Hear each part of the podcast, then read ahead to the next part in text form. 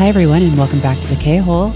I'm Mary Kay, and joining me this week in the K Hole is a writer, a film critic, and a longtime friend, Jae Bearhat. Oh, hi. Hello. Hey. I mean, yeah, I was just thinking about this, and I think we've known each other for uh, at least seven years at this point. Yeah, no, I remember, I think the first time we met was actually the first time I had ever come to Seattle, where I'm Right. living right. now. I have a distinct memory of us meeting out on the, the park area. Uh, Rory had introduced us, and I was like, oh, this person's really cool, and I don't know how to impress them. And so I was just like, do you want a copy of my zine? that was like Of my, course, my I brilliant wanted a copy that's, of your zine. That's that's my opening line. it's a great opening line. I think um, I still have that zine. I still have uh, several zines actually that that you've made Mm-hmm. over the years, um, going back to the Tumblr days, uh, posting on Tumblr, which uh, may it rest in peace. Yeah, it's it's a real shame that the whole website has just been like removed from the internet at this point. They deleted it. Yeah, yeah, no, Yahoo Yahoo bought it specifically to put it into like the same chamber that they hold Yahooligans and like all those lost Disney tapes that they're not allowed to release anymore. the Lost Disney tapes, Yahooligans, TheZone.com. Um, what's the other The, one? the original Space Jam, the one that's forgotten. the original Space, Jam, website. Happy Puppy, Pets.com. All of these great sites will be lost, like Tears and Rain. Um, I was thinking about this today because I, I uh, floated the idea on Twitter, and this is not an idea that I came up with. This is something I've seen many people say that we should have a separate internet for people who are under a certain age. And several people replied to say that's just Tumblr, which is um, provably untrue. Yeah, Uh, no, probably one of the biggest problems with Tumblr is that that's not true.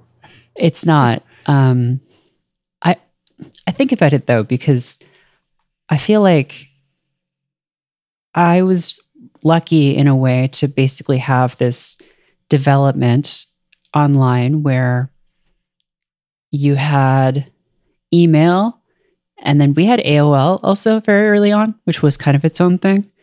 And then message boards and then Facebook that was just college students and then Twitter and Tumblr. And so there was sort of like a a safe posting environment. Like if you made a really bad post on a message board, that didn't necessarily follow you everywhere. Oh yeah, no, I, I, I definitely came up through like similar circumstances where it's like there were different message boards that I was I was on early, like when I was like twelve, for for all my various interests, and they were all pretty pretty siloed off outside of the occasional like, oh, you have a DeviantArt, I have a DeviantArt, let's be DeviantArt friends. Uh, and then whenever uh, the line, wires would get a little too crossed, you could just delete one of those accounts, and that's just it. It would be gone. No one knew about caching Mm-hmm. or the Wayback Machine or any any sort of archival means. Right. Uh, and it was it was a very nice sort of like I good luck I'm behind seven proxies sort of situation, but the proxies were just various internet handles that were usually some variation of like uh purple grr 20 or like Looney Tunes fan 1988 One winged angel 69. uh r- room with a moose fanatic any any sort of just like this is this i need to sell people on this website like this is my main uh interest right now and that is Mhm. all that you need to know about me Right, right. Yeah, Looney Tunes lover, um, Bubsy fan, 420. and it was also all about like lying about your age which I feel like is a is a thing that needs to come back because it was never like like major lying. It would be like you would like add or take away two years depending, mm. but it was mm. like enough to kind of like obscure like who was the real person behind behind the screen. It wasn't like here's my date of birth and like my medical records and like the street that I live on. Right. I think people should lie more, but in ways that are essentially harmless. Um, uh, because I think one of the problems with the internet now is not that people obscure their identities and not that they they hide things about themselves but like the exact opposite that we have been encouraged for the past decade or so to be public about everything and yeah no to to just like just not have any any hiding of not only just like your identity but just like your your rawest most like I think lying about really minor states. things I, in I, your biography. I see people is, online sometimes that'll just be like, "Here are a list of like my phobias," and that is like that is terrifying to me. Is like, why would you ever admit that to? Why would you? stranger. why would because what you're doing is essentially you you must have a tremendous amount of trust in in the world to do that because to me doing that is essentially saying please weaponize these against me. It's it is explicitly saying if you wanted to do harm to me with zero personal consequence to yourself, here are the top five ways to do that. Just here are right the most the- effective ways posting spiders at me, posting pictures of my comfort character, getting uh, decapitated. um, Please do not decapitate my comfort character. Please, please. Raymond and, from Animal Crossing must be held and cherished. And if you post a picture of him farting and crying, I just can't handle that. Like I that's just not I, a vibe I want. I can't see what my comfort character is Rayman, and he can't be decapitated because he doesn't have a neck. a sword just passes right through there. Just, I don't know if it's magnets or some kind of like wizardry or what, but I think it's I think his body is extremely dense and it has a very strong gravitational pull. Oh, I see. So his thing his limbs and head are kind of like in orbit. Yeah. That's interesting. I hadn't considered that. Now, I feel like it's whenever I talk about things like this, I always it, it's really easy to just get into old posting or just like, oh, those kids, they're just I don't understand how they use the internet and they are using it wrong.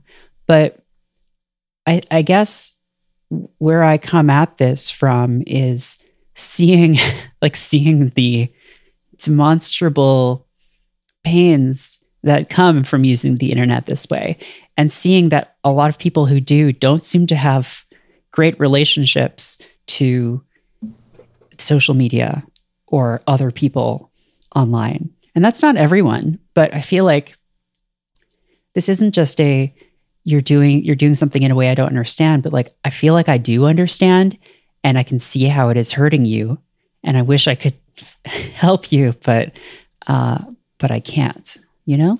Yeah, no, no, it's it's I, I feel like a lot of times the tone gets too much into like ah the the kids these days they're they're ruining the internet. They this isn't these aren't the forums I know. This isn't the posting honor that I used to carry. But it's it's to me it's almost always just like, man, like how do you how do you post like this? Cuz even with like my own conceding to to certain levels of like the new internet culture, there's still just so much stuff where I'm like, I'm not to like tell strangers on the internet that. I'm not gonna like post like this kind of stuff about myself. Like that's no one's. It's not even that it's like no one's business. It's that it's just it's like I I have self preservation instincts that would that keep me from from doing that. Uh, I get uh I have this thing where like people will ask me for advice a lot online. It's like a thing that started when I was still on Tumblr, and I'd get anonymous asks because I would just answer them candidly. Uh, right. And I feel like easily a fourth of the time my answer ends up being some variation of like the internet is a panopticon and you need to hide from it in any means possible.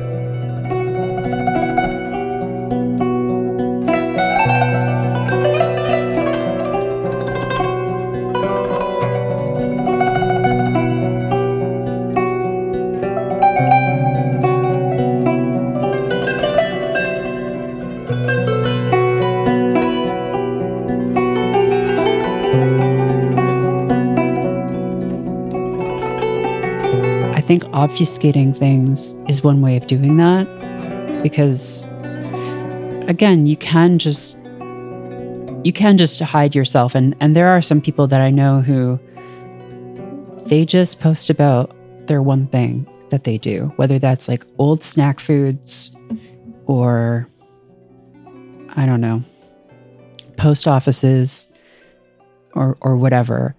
Um, but I feel like you're going to be drawn into that system eventually. And you have to find ways to negotiate it. Yeah, one of my my when I'm giving people advice for identity obfuscation stuff online, like one of the easiest ones I always give is is just like you know, if you don't want to lie about your age or your star sign, just put down like the the slightly wrong birthday. Like if you were Yeah. if you were born February 17th, 1993, just say you were born like February 12th, 1993 and it's like it's only a couple days off, but that is that is a level of removal by which like your internet persona is now slightly different. They're an AU of you and you which you were 5 days older and 5 hmm. days wiser. But they're therefore not you anymore and there's a there's a level of disengagement you're allowing yourself and also like a level of like you know it it it gives people less information to to use against you in like in like a weird way like i i would be the reason i always use birthdays is because like you would be surprised how much like a birthday can like give up information about somebody Yeah. No, I mean, it's, it's a big piece of information. Uh, and, you know, people, people joke about those posts that are like, Hey, post your birthday, like use your birthday and this to get like the, what type of crudes you are or whatever. Like you're this crude. Oh, if you were born in November and your last name starts with this and blah, blah, blah. But like, everyone wants information about you. what it, it- Like, it's like what's your happy feet oc name post your mother's maiden name plus the Mhm. name of your first pet and your favorite snack food and it's like those are all email security questions like those are all how you Right. reset a password for for an email right, right. Everyone wants information about you. The internet is like a vortex that is so hungry to know about you, just like Seaman yeah from that Dreamcast game. And I think you should be careful about what you tell it. Uh, that's certainly something that I've dealt with over the years of just going back and forth between, well, maybe if I'm completely transparent and I have no secrets, then no one can uh, can weaponize them against me. That's not true. I, I've known people who have thought that, and that that isn't um, really true. Uh, my trick and oh come on no, no, no, please go ahead. i was gonna say my trick is uh my trick is to have fake secrets and then so Mm. you kind of leak the you kind of leak those out there in, in various ways and it's like you know it, maybe maybe they're uh, an, an approximate of an actual vulnerability but it's like disguising disguising your weak point it, it would be as if you were a boss enemy logging Ah, onto the computer but you've painted a giant red eye on your shoulder and put some sort of cloak on over the giant red eye on your back. So the enemies are just shooting right at the, you know, at your shoulder. And it's like the shoulder isn't where my HP bar is, but they're never going to know. Right. Or it's like those insects that have eye spots on their wings that are like well, I is that to scare things? I don't know. But you know, there are animals that do this, I think, that are like, please, yes, attack my vulnerable eyes. Just kidding. Just kidding. Those Those, weren't my eyes at all. They they detach, and I have gotten away. Well, you were well, you were busy fighting with colors on my secondary set of wings. I think it's moths that do that. I think it I think you're right. Or just or you know, yeah, a tail that comes off and you grow it back. In the uh the 4th grade, our teacher who was routinely antagonistic towards us uh, and overshared about her family and her issues with her ailing mother and would raise her voice and just was not the kind of person who should be in education um, once asked us to write about our worst fears. And um, i said uh, or I thought to myself, there's no way that I'm going to give this, that I'm going to think carefully about what the worst thing that I can think of is, and then tell this person who I don't trust at all. So I said that I was very afraid of Darth Vader from Star Wars. And um, sort of threw her off the scent a little bit because I'm not afraid of Darth Vader. Even then, I wasn't really afraid of Darth Vader. Um, but I don't know. I mean, it would be nice to not have to think like that. Um, in a way, I sort of envy people who have a more kind of naive approach to life because I think it means that they haven't been burned before by those things. I a part of me wants to like a part of me like kind of thinks that I definitely see some people where I'm just like, oh, you haven't experienced betrayal yet. I, I envy you. But I think a lot of them like do because like the way they because they end up treating other people with like a, a, a lot of distrust and it's an earned distrust but it is it is sort of a distrust where the the assumption is like oh well the problem is that other people are bad and they are but there's no like awareness of like okay maybe i should maybe I should be saving that vulnerability for people who like have kind of earned it. And I think it's because people who are trustworthy usually are going to be put off if you're if you are too vulnerable too too early to them if you're baring your throat too much because right. the expectation is like if you're baring your throat at me you want me to bare my throat at you but I I build trust on like an establishment and not on a like we have both shown each other our our weak spots, our our fleshy underbellies, and therefore right. we're friends now. Right, right. It's a different approach and um yeah, that approach of just showing all your cards immediately. It feels just much more it feels aggressive in a in a perverse kind of way um, because like you say it does seem to imply that like there's an expectation of reciprocity.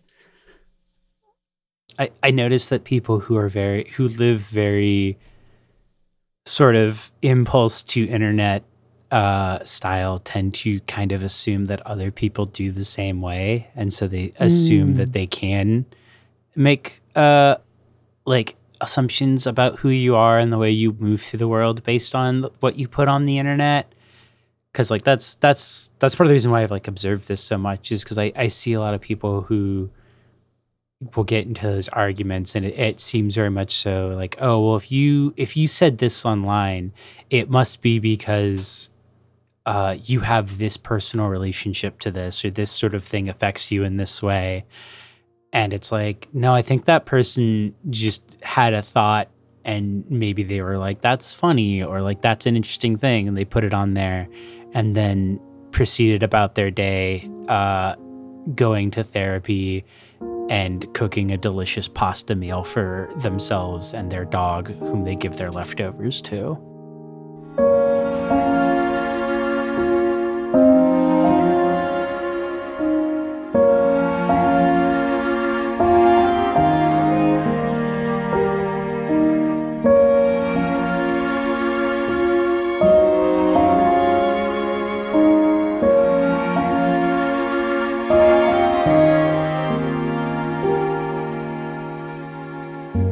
Know, I think cooking a delicious pasta meal for yourself might be uh, the next step, or actually, I think it, it is the step before go to therapy.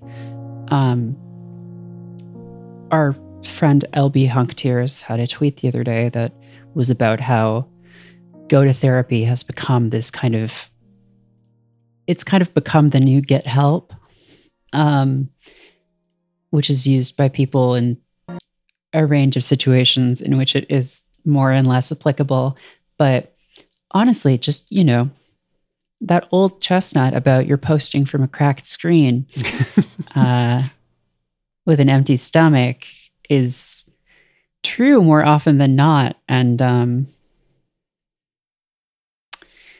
Yeah, just I feel like a delicious pasta meal that you have made for yourself uh, solves quite a lot of problems. And just I've been thinking about that lately about just how really simple things affect brains so much. Um, because I haven't been sleeping very well. And I was thinking about how when I was a kid, I used to just not sleep. I would just, you know, in the summer, I would just stay up all night. And that really plays with your your ability to reason and just your perceptions of the world in some pretty intense ways.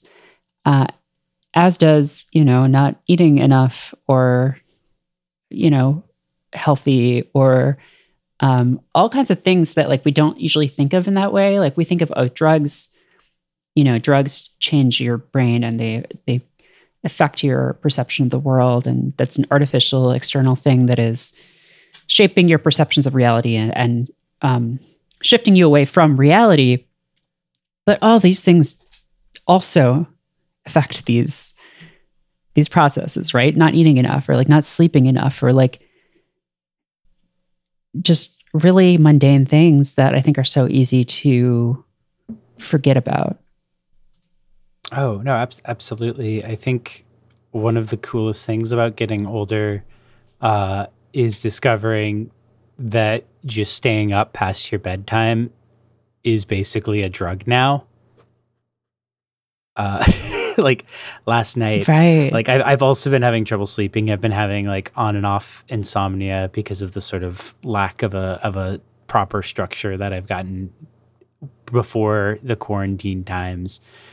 And so last night I had a another another bout of insomnia, and so I was like, I'm just gonna go walk all the way to 7-Eleven and have a, a conversation with the cashier about, wow, did you hear about that uh, the power outages last night?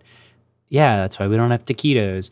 And as I was walking back, I was like, this is like I basically like feel like I have after a party where I have been doing like a ton of drinking or drugs, like in my 20s, but it's literally just 2 a.m. and I haven't gotten any sleep, and I'm staring at uh, a man have an argument in the parking lot of a casino while through through a face mask, which which seems like a, a mm-hmm. very strange image to see of like, well, you're in a casino at 2 a.m. I don't don't really know if that's already the safest option for you to be making right now.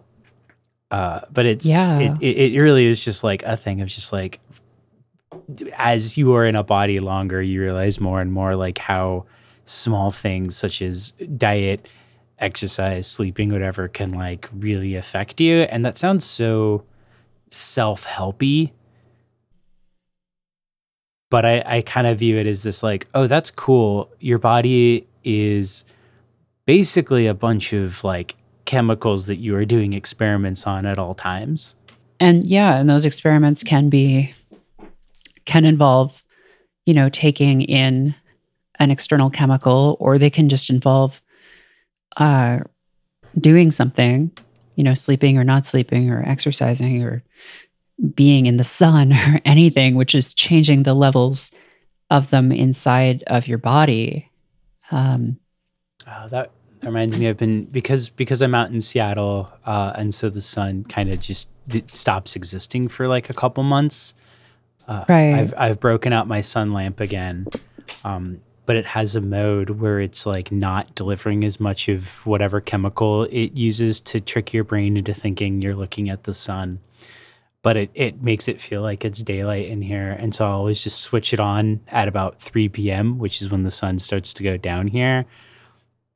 And it's great because I can, like, for a couple hours, pretend that it's still summer. Yeah. And then I turn it off, and my brain is just immediately like, "Whoa, the sun went down like really quickly today." it's, just- it's like really dark very suddenly. What's up with that? yeah. I've started using these those lights that you can change the colors of uh, with your phone. Oh yeah, yeah, the LED. The ones. LEDs and um trying to I'm doing experiments on myself on like the effects of color of light on mood. And um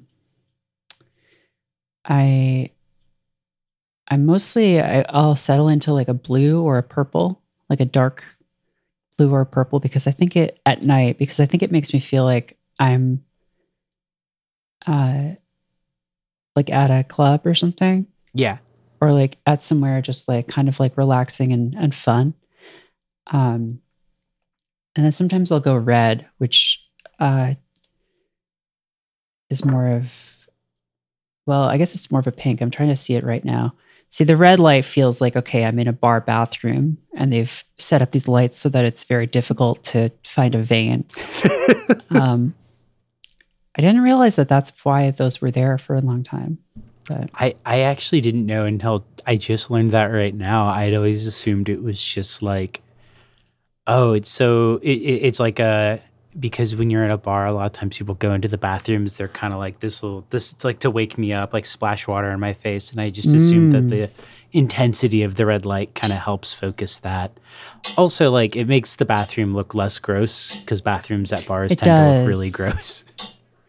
It does. Yeah. I think that kind of lighting can just really help with a lot of grotesque situations for sure. It's it's funny because my boyfriend has those lights, and he'll do the the red light thing sometimes. Uh, and I'm like, is like, is this just like your animalistic brain being like, red light means like intimacy time, and I'm like, I I see red light, and I just think of a Gaspar Noé film. So like, I don't. it doesn't. Does, it makes me just think I'm about to have like a really big think about something that's not really worth it.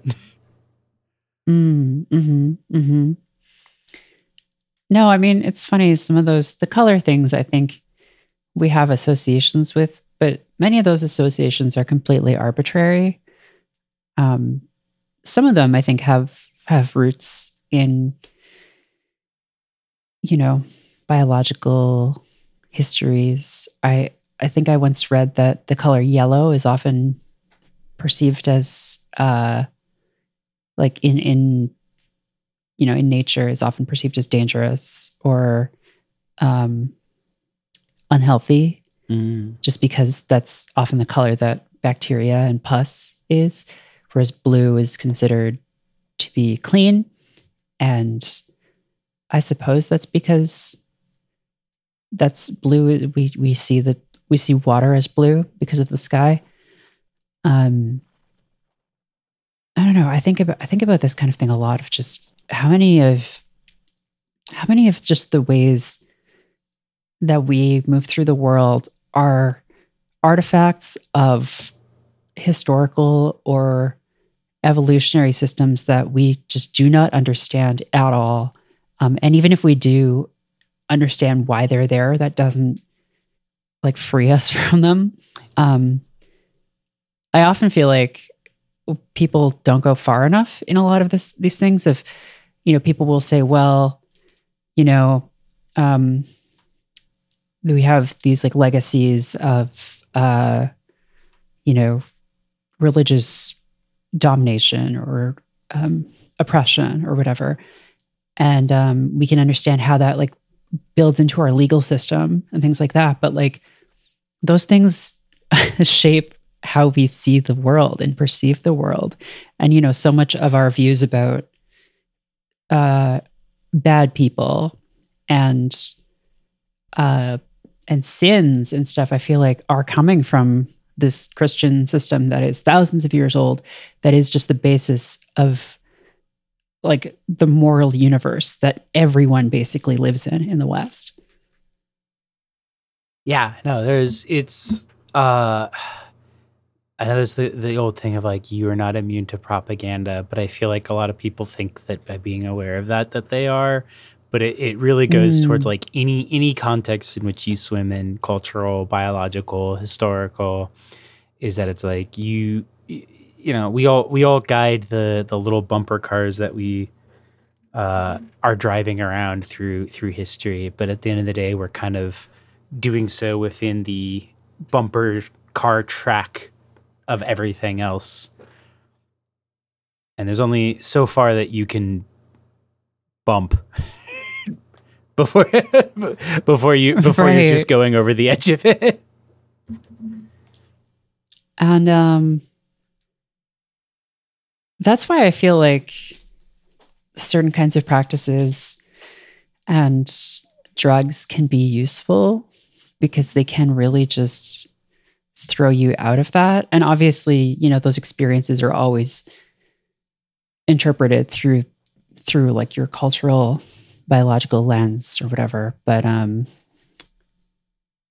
I think being able to just sort of like give yourself like a kick, just sort of like bumping yourself up against the edge of that the bumper cart uh, track, and even sometimes like you know teetering off it a little bit Yeah, can yeah, be yeah.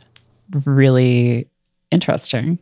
it's a I I think drugs are great for giving you that that moment of sort of like kind of lifting you up out of it. So for a moment you're less worried about everything bumping around you, you know, each collision sending you into each thing and you're just kind of able to look at the whole of it and sort of see the see the contours of the track and everything. At least at least that's like usually been my experience with drugs is that a lot of times I kind of come out of them understanding more of like the contours of my life and my situation at that time. Even even when like my experience is just like something as dumb as like, oh, I, I went to Burger King and physically could not order food off the menu because I couldn't look at it long enough.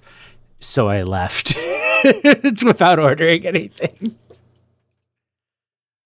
Uh, but it's it, it, it's sort of like gave me this sense where it's like the next time I was like at that Burger King, I was just like noticing I was like, why was this so overstimulating? And it kind of like made it kind of like brought into sharper focus the stuff that I'd always just sort of backgrounded, which is like the ways like fast food restaurants are just like bombarding you with like smells and colors and signage and like the menu is just like packed with all of these things that like when you're broken of the way in which you normally just like go and look for the one thing you're looking of you're just like there's like so much here that is just like packed into the sensory experience of trying to order food to kind of beat down your senses into just being like okay i'm gonna just tunnel vision into like what i want and not really think about uh what the system that i'm participating is in right now. When I was a kid, I would get like overstimulated a lot by just sensations or um, or images. So so examples are things like um, just like seams on clothing or like tags on clothing um, or even just like you know loud or like intense scenes on television um, and and i think a lot of people have that as kids and then they kind of just uh, become inured to it which you sort of need to do to move through the world. Um, and, and part of it is just unfamiliar things and you get used to them. But it's interesting to kind of pull away some of that um yeah some of that familiarity and uh, look at things again in a way that can be scary or that can be overwhelming but is uh, like a reset button almost yeah, no, I I know that like the overstimulation stuff was like a huge thing that I had to deal with a lot as a kid. I used to get like really oh, like this is going to sound like really goofy. There is like parts of the grocery store I couldn't go through as a child. And I mean like five, six, seven years old. That doesn't sound goofy. Yeah. And it was just because like, I want to say it was like the magazine section. Like there was just like certain covers that I would see there that would just stress me out way too much. So I just never wanted to walk down the aisle that the magazines were in. And I I remember at some point in elementary school essentially like I just like made this decision of like I'm going to force myself to go down there by myself like every time we go to the store now until I'm just over it. And I basically did like 9-year-old me doing exposure therapy, inventing exposure therapy like right, right. Uh and I think that's sort of what has like gone forward in the way I like I approach a lot of drugs cuz like I I tend to like seek out times like when I'm doing drug stuff where like I I pursue the overstimulation and not in a way that's necessarily entirely out of control, but it's always a thing where it's like oh, I like doing them in environments where there's like a lot going on or like doing them mm. and then like we go somewhere but like I have like a, a safety cord to like leave and there's just something that I find like very enjoyable about the experience of of submerging myself in something that like I am at the moment like not fully able like capable of handling but then coming out of it and being like okay I did handle that or like okay like that was at least a really funny story that I got out of it. Yeah. Uh my my favorite one of those was so I I go to I go to furry cons. This is this is a known fact of my life. And uh, one of the years I went, uh, the person I was with and I at the time, we did uh, what is called candy flipping, where you take acid and Molly. Um, highly don't recommend taking acid at a furry con. I mean, may, maybe maybe if you're maybe if you like the spice, uh, but they're they're very chaotic. And so we had uh, laid out on the grass for about five hours, just like smoking and chatting, and it was a really nice, comfy time. And then we're like, oh, you know, there's this thing going on. Let's head back to the room and like get set up. And as we're walking up to it, we turn the corner where the elevators are, and it's just like chaos because somebody had dropped like a case of glass beer bottles. So it's just oh my broken God. glass and beer like everywhere and people are like, "Oh, careful, careful!" And then this is right before every con has a fursuit parade. So this is right before the fursuit parade. So then all the doors open and every elevator is packed with fursuiters. So they can't see the broken glass and beer on the floor. Oh god. So immediately everyone is jumping up and they're like, "Oh my god, no, no, no, no!" And they're like trying to guide them around it. Like nobody can really hear each other over it because like they're all wearing like these like big fursuit heads that kind of like de- deafen them a little bit. And then in the middle of this, this guy turns the corner uh, with like a portable Bluetooth like boombox system, vaping inside because this is Vegas and you can vape inside there, blasting like trap house music. So like now people like really can't hear each other and are trying to like charades to these fursuiters like to go around this like these like puddles of broken glass and, and beer. And I'm just like, wow, this is a lot. And then I turn around and there is a fursuiter who is Hanukkah themed. uh no.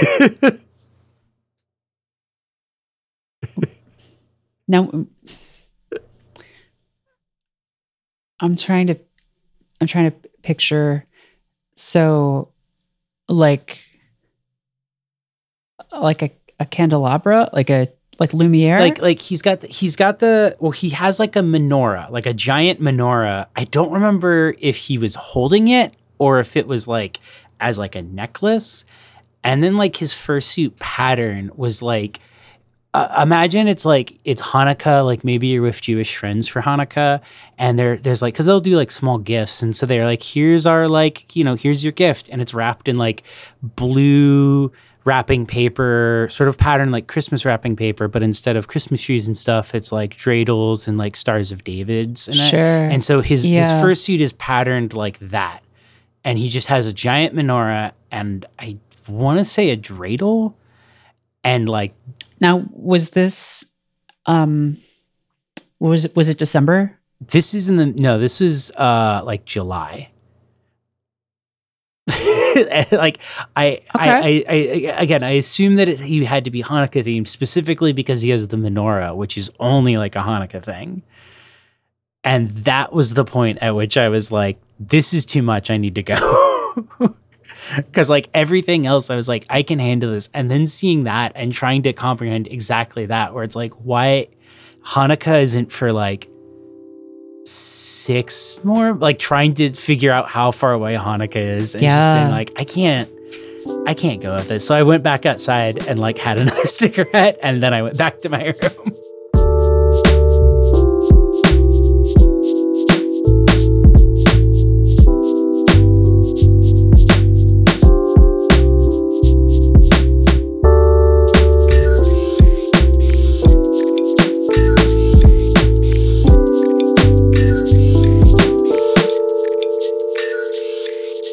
Did you come away from that experience with with anything um, useful or or lasting, or did you develop a fear of broken glass and menorahs? Or Um, I mean, I, I got a, I got great stories out of it. Is basically what it comes down to. I think like it was really just a, a a bonding experience because the person I was with also is candy flipping, and so like we were just standing outside smoking, and we were just like trying to it. Two people who are both on drugs trying to like verify that the thing that the stuff that they just saw happen did in fact happen, and what elements of it were like uh the the effects of the drugs and what effects of it were like actually things happening is a very Right. very unique kind of experience um sort of like if the two blind mice feeling the elephant uh got together afterwards and were like trying to recall that time they were feeling up the elephant was that mice, or did you just combine the elephant thing with three blind mice? i is it my i, th- I could have sworn they were mice. I think it's just I think it's just guys. just blind guys because if an if a mouse is is trying to figure out what an elephant is, they're all just going to be like, "Oh, it's it's a leathery foot," Oh, I guess that makes sense. unless they're climbing all over it. Yeah. also, mice can't talk, so how would they? how would they be? Well, they can talk to each other. Like maybe their That's true, their Fievel Goes West rules with the mice. That's true. Mice can talk to each other. Hey, it's strange that Fievel Goes West happened, considering that the first movie is like a Holocaust metaphor, and then it's just what if we just did cowboys? I actually always forget that Fievel Goes West is in fact a sequel. Is a sequel. yeah. know, I think a lot of people do. Um, I do because it's just such a memorable name. Yeah. Uh, but no, in fact, the first Fievel film is just about mouse genocide. Yeah, that is like a Now- weird. Does the five? Does that movie predate Mouse, the comic? Oh, Is my question. I, I, I, An American Tail is the name of the original Fievel movie. right. Is a 1986 film. Okay. Uh, the comic Mouse debuted in 1991. wow. I can't. Art Spiegelman. So Art Spiegelman ripped off Don Bluth. it's you you know you hate to see it. You hate to see highbrow media taking from lowbrow media and claiming it as its own. It's this is pop art all over again. yeah. This is this is a real uh oh what's his name? The roy lieberman? Uh The, I believe that is his name, the pop art guy. Yeah, Right? yeah, the guy who who draw the the comic panels. Wow. I, maybe Art Something. Spiegelman wanted to just do like a graphic novelization of American Tail, and he couldn't get the rights, so he just drew Oh. on his own experiences instead. Don Bluth said no. Yeah, So he said, I guess I'll have to make one of the most acclaimed graphic novels of all time. uh, I it, those those are his exact words actually, or maybe it's like uh like how Fifty Shades of Grey was like Twilight fan fiction Oh. originally. Like maybe it was supposed to take place within the same universe, and then he just kind of took out some of the identifying features of that.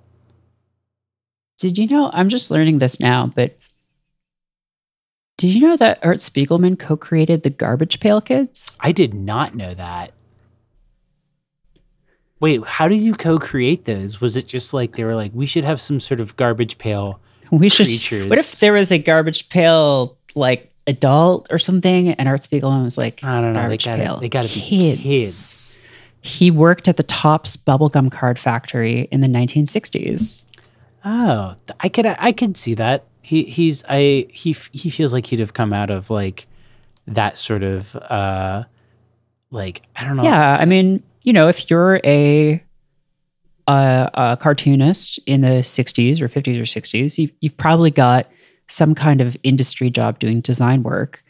And he just happened to invent wacky packages and the Garbage Pail Kids, which is, um, I don't know that I will ever stop thinking about that. It's it's a really incredible connection. oh, I'm trying to think of like other weird connections that I've I've made recently. I found out that do you remember that movie that came out like a year ago? The the house with a clock in it, starring Jack Black.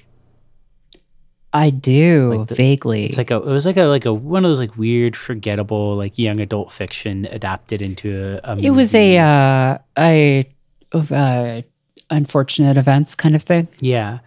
Do you know who directed it? Who was that? Eli Roth, the Hostel Huh. guy. Yeah, Huh. and it's like I don't think he's directed anything else that would be appropriately called child friendly except for that film. I have no idea how he ended up on that project. He just wanted to do something for the kids. Yeah.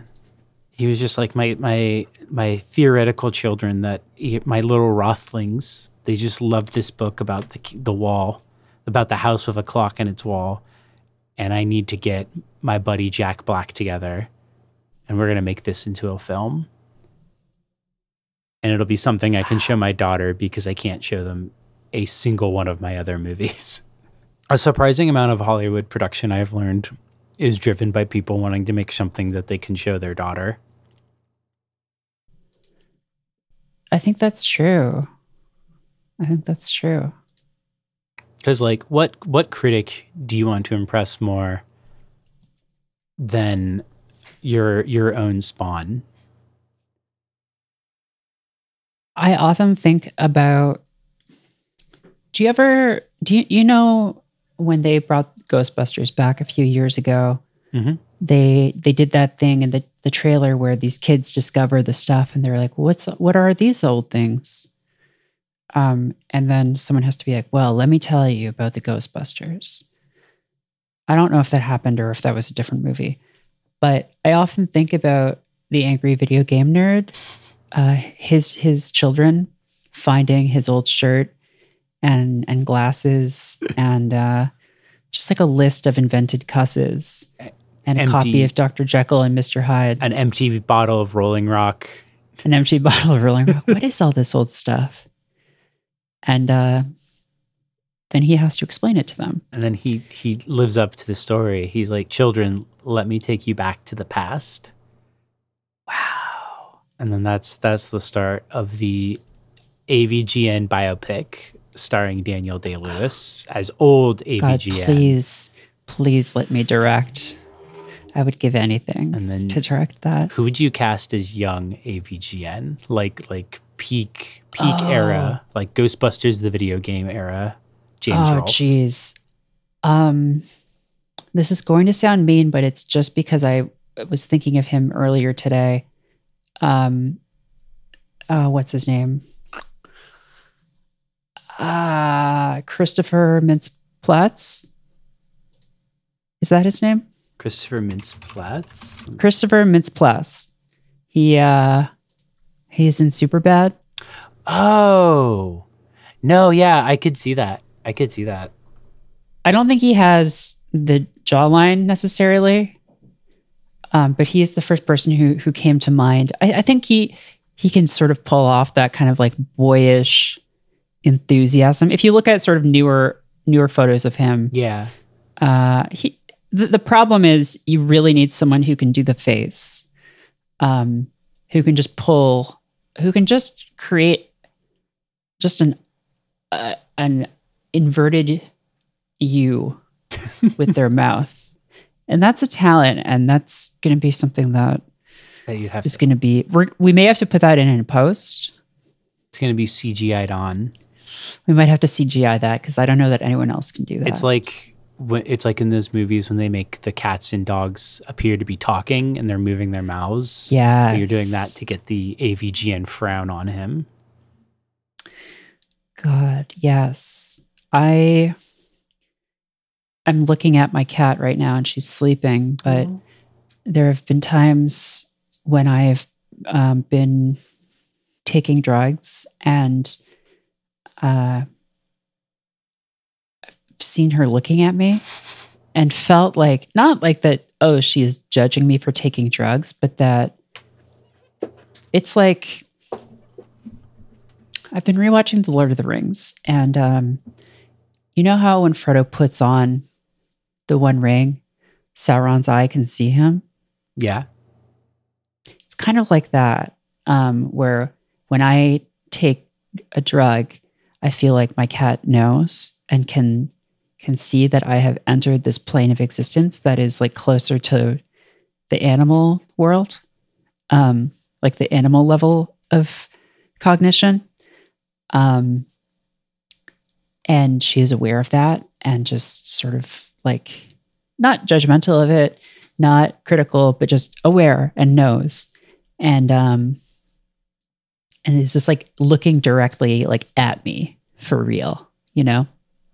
Yeah. No, I, I, I- I definitely know what you mean. The the being around an animal and this animal knows that I am not only on drugs, but also understands that we have been brought the the the the, the hierarchy of species has momentarily been disrupted between us. I can't Right. I can't be around animals on drugs, not because of like like a stress thing. I just I get too like emotional. That is a problem for me even when I am not on drugs. So I empathize with that. Um, because they're so perfect. Ex- exactly. and, and just incredible. And they're animals that live inside. right? Isn't that crazy? It's also I get this like weird assumption in my brain where it's like animals have a job and like that job is to make people like happy and like and like enrich their lives. And so when I'm on drugs, I'm like I am I, I don't under recognize myself as a receiver of that work. I recognize my, I see mm. myself as like no, like I can't like I'm on drugs. Like I don't need that right now. Like this I'm keeping this animal away from their job. And like that's what Oh, makes me so emotional is I feel like I feel like I am like burdening this animal in some way. Or I feel like I am receiving the the job and I'm like, oh, how fortunate of me to be uh, assigned this dog or cat in this time. the equivalent of trying to maybe of trying to order something at Denny's uh, while under the influence and just apologetically trying to phrase that you want the Hobbit Grand Slam to the waitress who is just being really understanding and just trying to do her job. And you're so sorry, but please, can I have the Hobbit Grand Slam?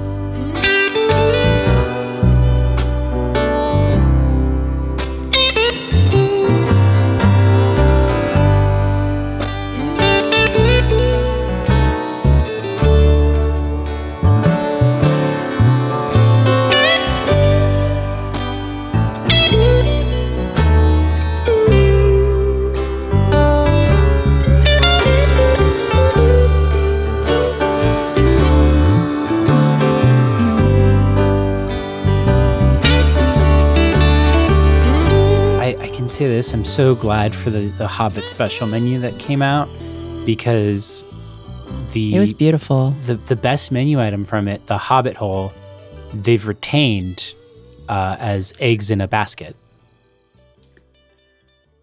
Sorry, they had something called the Hobbit Hole. Yes, which is I unfortunately very delicious, and I know this because I ordered it sight unseen based on seeing the nem- name on the menu. And it's just like an it's like an egg cooked into like toast with cheese on it, and it's really really good. Unfortunately, and so they they did keep it, but That every time I sounds see it. I'm like, oh, that's the Hobbit hole. And I have to stop myself from ordering it as such because inevitably my waiter is going to be somebody who was like 12 when the Hobbit movie came out and so doesn't know what I'm talking about. Yeah, yeah. You don't want to reveal your your power level to them Yeah. by talking about the Hobbit movie. Um, I think it's a real shame that that phrase has been basically co-opted or or owned by some really repugnant people because I think more people should should learn to hide their power levels in terms of just their personal identities and um you know coming back to what we were talking about just uh just making things up lying concealing um just becoming fabulists in a way that is again not for personal gain or to deceive others for malicious purposes but just as a kind of evolutionary survival tactic. Yeah, no, it's when, when we were talking about it earlier, I had to, I stopped myself from using the phrase uh, hiding your power level because I was like, oh, that is now uh, a term that is used by Nazis to mean uh, don't tell people that you're a Nazi unless they are as well. But it's, but to me, it's like, oh, I, I associate it with the old time uses to just like, oh, like, I don't worry, I'm hiding my power level in that I'm going to give some information to the internet, but I'm going to obscure enough details that like you can't identify. There, there's no like distinguishing, identifying thing where you can show this story to a coworker, and they're not going to be like, "That's my coworker, Sam," who I now know posts uh, on R9K about how much they hate the slushy machine at our job.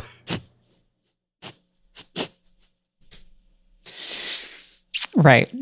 Right. Exactly. Exactly. Which uh, another reason, actually, great example of why people should is that I once found a coworker's Twitter uh, because they were not hiding their power level, and they had posted enough details that I came across it, and I was like, I know this, I know these details. Like this is someone I work with, and I figured out who it was, and I found out from it that they were a Transformers Fujoshi, which was a very funny thing to learn about somebody I work with. And then you hounded them off the internet because they're a moral degenerate who wants to see Transformers have sex. I think it's. I think what is. Has anybody analyzed the power dynamics between Transformers? Because they're like a. I'm certain, I am 100% certain Because I feel like they're has. a militaristic species, so there's like a lot Well- of hierarchy involved in in their relationships, right? They, it's complicated. Okay. there is a to be just completely earnest for a 2nd Mhm. this is not a lie there's a very good transformers comic series called more than meets the eye later called last light or lost light i think lost light and um, it gets into the society of the transformers and the trauma that they have from fighting a war for millions of years and the fact that some of them were created just to fight in the war. Uh, and there's one that menstruates, and that's kind of his his power. Um, and um, one of them incubates a baby for a while.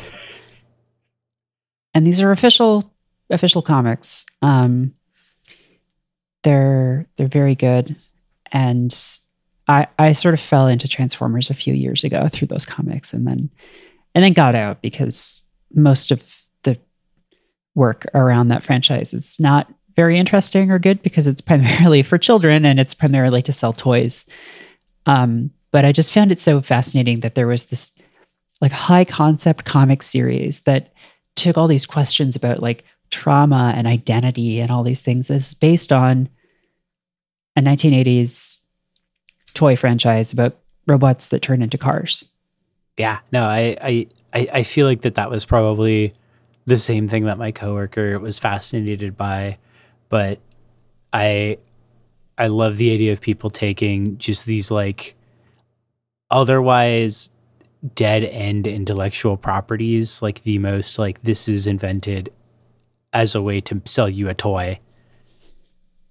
Uh, and to just be like, okay, but what if the lore that you invented for these children's toys was real? And what would that mean for the the toys that you invented to be put into this world?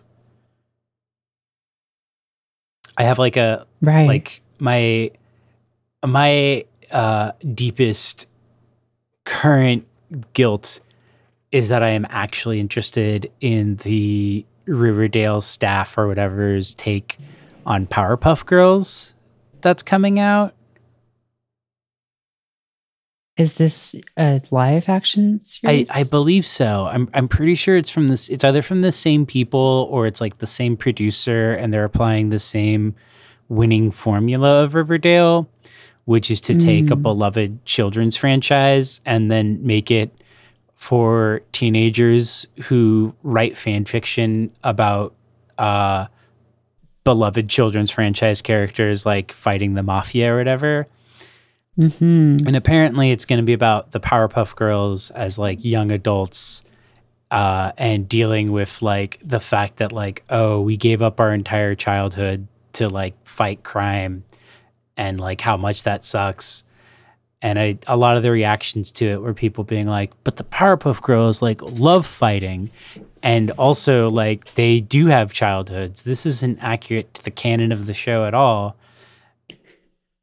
and I'd like I don't I don't care. I think that's a funny concept. it's just, like I I'm gonna watch it anyway. I'm probably gonna I'm gonna probably think it's a fucking blast. I I don't want to see a adult grown up Powerpuff Girls series that's based on the actual canon because that would just be a new Marvel show.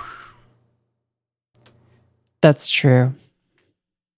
That is true. I want to see Bubbles have a guilt complex about her role in the prison industrial complex.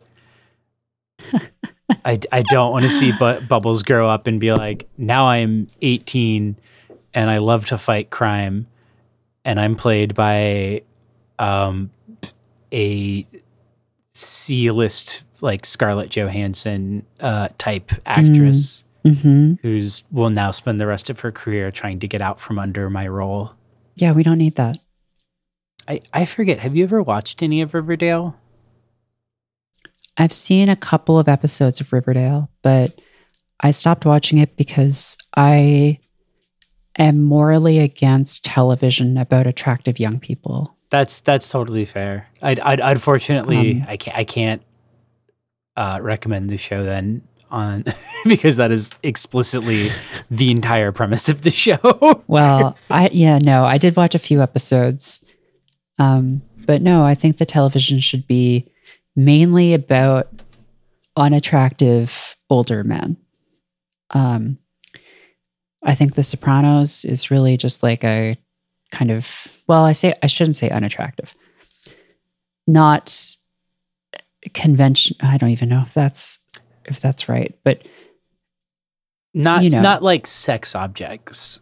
Like correct. like there's there's definitely distinguish a distinguishment between like Cole Sprouse's Jughead, where he has that like weirdo unattractive, but it's very like you can put them on a backpack and sell it to kids.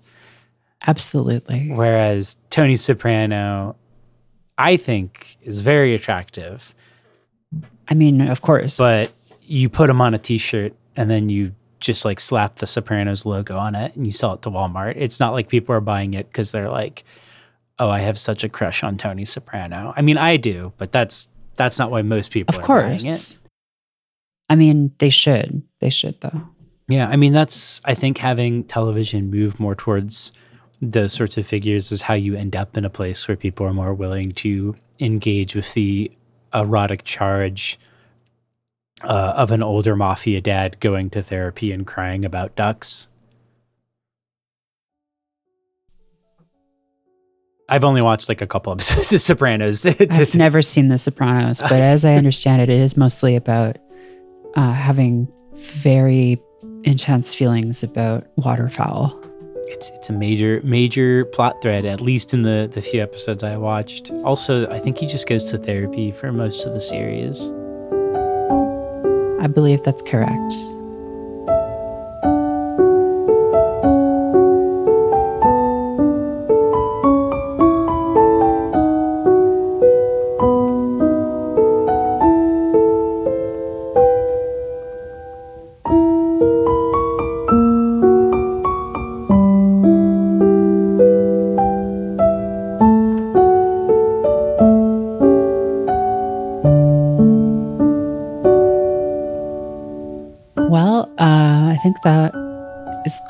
Basically do it for this episode of the K Hole.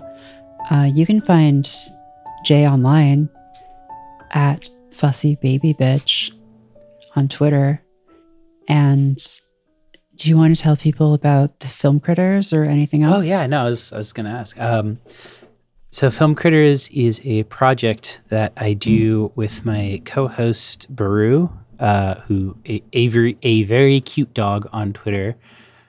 Um, and it is a podcast slash occasional video essay series that we do. You can find it on YouTube under Film Critters.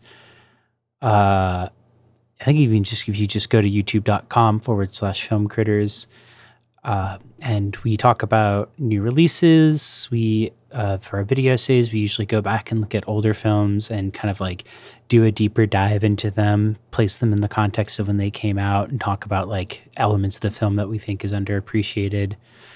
Uh, and we also do for our Patreons uh, every month, we do an episode where we just kind of like do a, a more podcast, sort of casual conversation about a an older film. Uh, and it's a lot of fun. It's been it's been something we've been working on for about a, a year or so now. Yeah, it's great stuff. It's uh I was actually just talking about it about film critters the other day when uh, I was talking about starting a fight club because I haven't been sleeping and that's kind of the natural progression Yeah. of how that works. But I was talking about the Fight Club episode, which is a little while ago, but is is one of my favorites. oh, thank you. Uh, what's that one called? Um, it's uh, the homoeroticism of Fight Club. I know is like the the subtitle of it, but I forget. Right. the- And then it's I think the it's not the Chad and the Virgin, but it's something like uh, Brad in the Virgin. Brad and the Virgin, of course. I was, of I was trying to remember the bit we did with it too, because I remember that Baru did a cute little graphic where it's Brad Pitt as the Chad and Edward Norton as the Virgin. Yes. Well, uh, thank you again for coming on, Oh, thank you for having me. and uh, and we will see you next week, everyone. Bye.